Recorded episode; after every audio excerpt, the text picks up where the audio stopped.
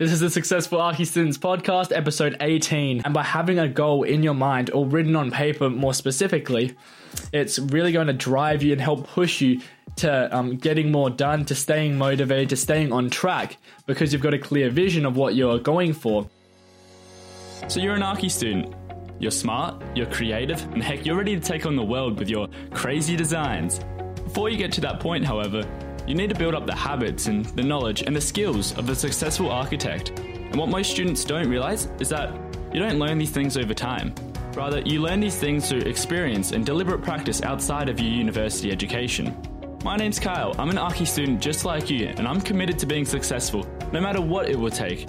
And I'm hoping you're ready to take that journey with me as you listen to the Successful Archi Student podcast.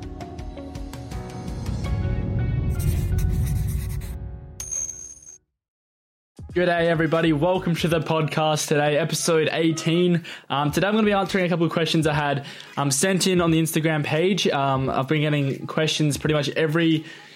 Pretty much every day, I get multiple DMs and emails asking me different questions about architecture and architecture school. And so, rather than me typing like this long ass message I've got here, where I had to spend 20 minutes writing, I'm going to just talk because I find it a lot easier to talk than type.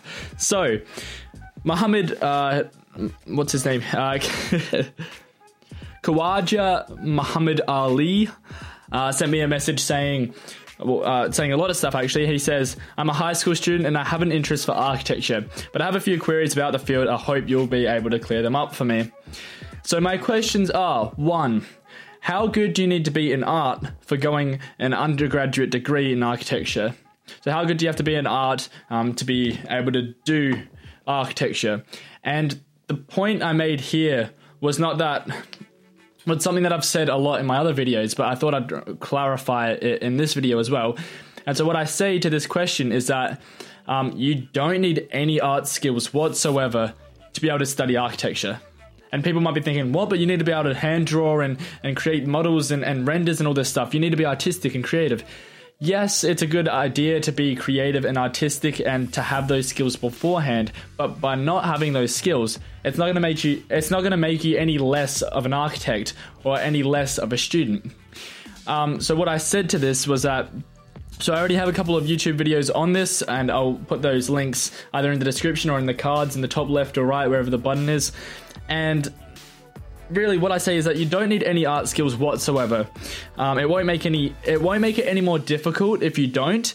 Um, and it won't make you any less of an architect once you graduate. The idea is that you learn all the necessary skills along the way, and there are no requirements to study architecture. So, saying that though, any kind of art skills and creative skills will make you a better architect, but not having them won't make you any less of one. Um, and so, his next question was um, two, what is the difference between architecture design and architectural engineering? And this might seem obvious for some people, but it, for people that haven't done architecture or haven't done engineering or looked into it before, this is obviously something that needs to be answered. Um, so, the difference between architecture and well, architectural design and architectural engineering is that um, architecture design is focused on designing forms and spaces for clients, whereas the architect then sends off his work to an architectural engineer who does all the maths and all the calculations, etc., to make sure that that the building is safe and that it will stand up and um, that it actually can be built. Um, so engineering is a lot more a lot more mathematical, whereas the architectural design kind of side is more creative. Although you still will be doing um, a lot of technical drawings and a lot of um, putting stuff together. But the engineer is the one that calculates it and makes sure that it complies with um, all the kind of principles and laws in the world that make things stand up. So then, obviously, doing architectural engineering is uh, going to require a lot of physics and, and mathematical skills and a lot of software skills as well. And so his third question was, how much should I know about architecture beforehand um, leaving for college? And this is exactly the same as my first answer. You know, you don't need any pre-requirements, but having the skills that I talk about in this other video um, is going to help you. It's just not having those skills isn't going to make it any worse. And so his fourth question really resonated with me because I feel like this is going to be something that a lot of you guys come across.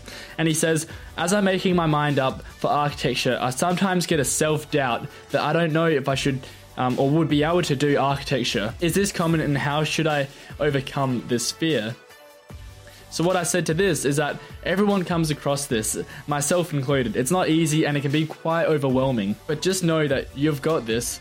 As long as you are passionate, you'll be able to make it and you will go far. And so, I've actually linked him to a video of mine as well that um, is one of the podcast episodes that says how to gain and keep um, your motivation to study. So if you're finding yourself getting self doubt about um, if you're going to make it or not, if you're going to do well, just make sure you're writing down your goals and you're reverse engineering them. So what that means is that you have a goal in mind, you have a dream that you want. You might want to be an architect, um, and you might want to own your own house, and you might want to have your own firm, maybe.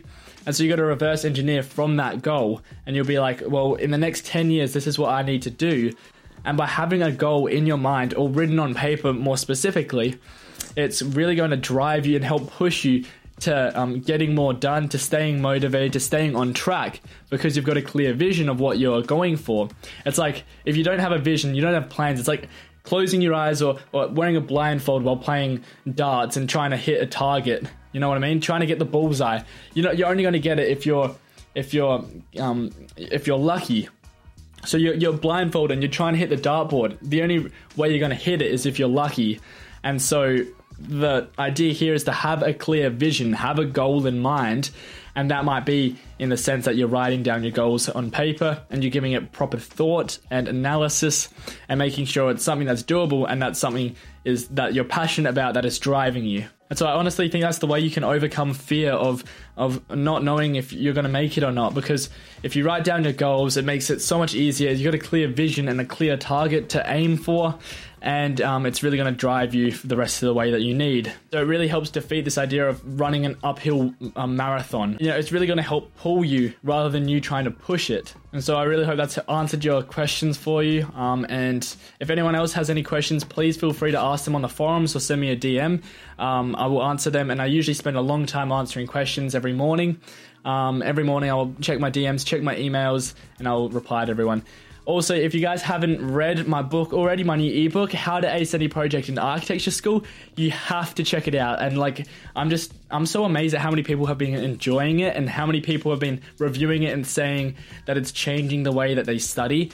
And this is this is me kind of selflessly plugging my book because I know that it's going to be so valuable to you and I really want you to pick it up. And if you haven't already, please do check it out. The link is in the description. And if you want to check out the show notes for this episode, you can do by clicking the link in the bio or the description, whatever you call it. And um, you'll be able to get some other resources like that. You can listen to the podcast instead, or you can read the transcript. And you can also see some of the resources that I've been talking about in this episode. And one final message if you guys are here and you haven't subscribed, you must subscribe to the channel so you don't miss out. And please do click that bell because you'll be then notified about when I post a new video and you won't ever miss out on great content again.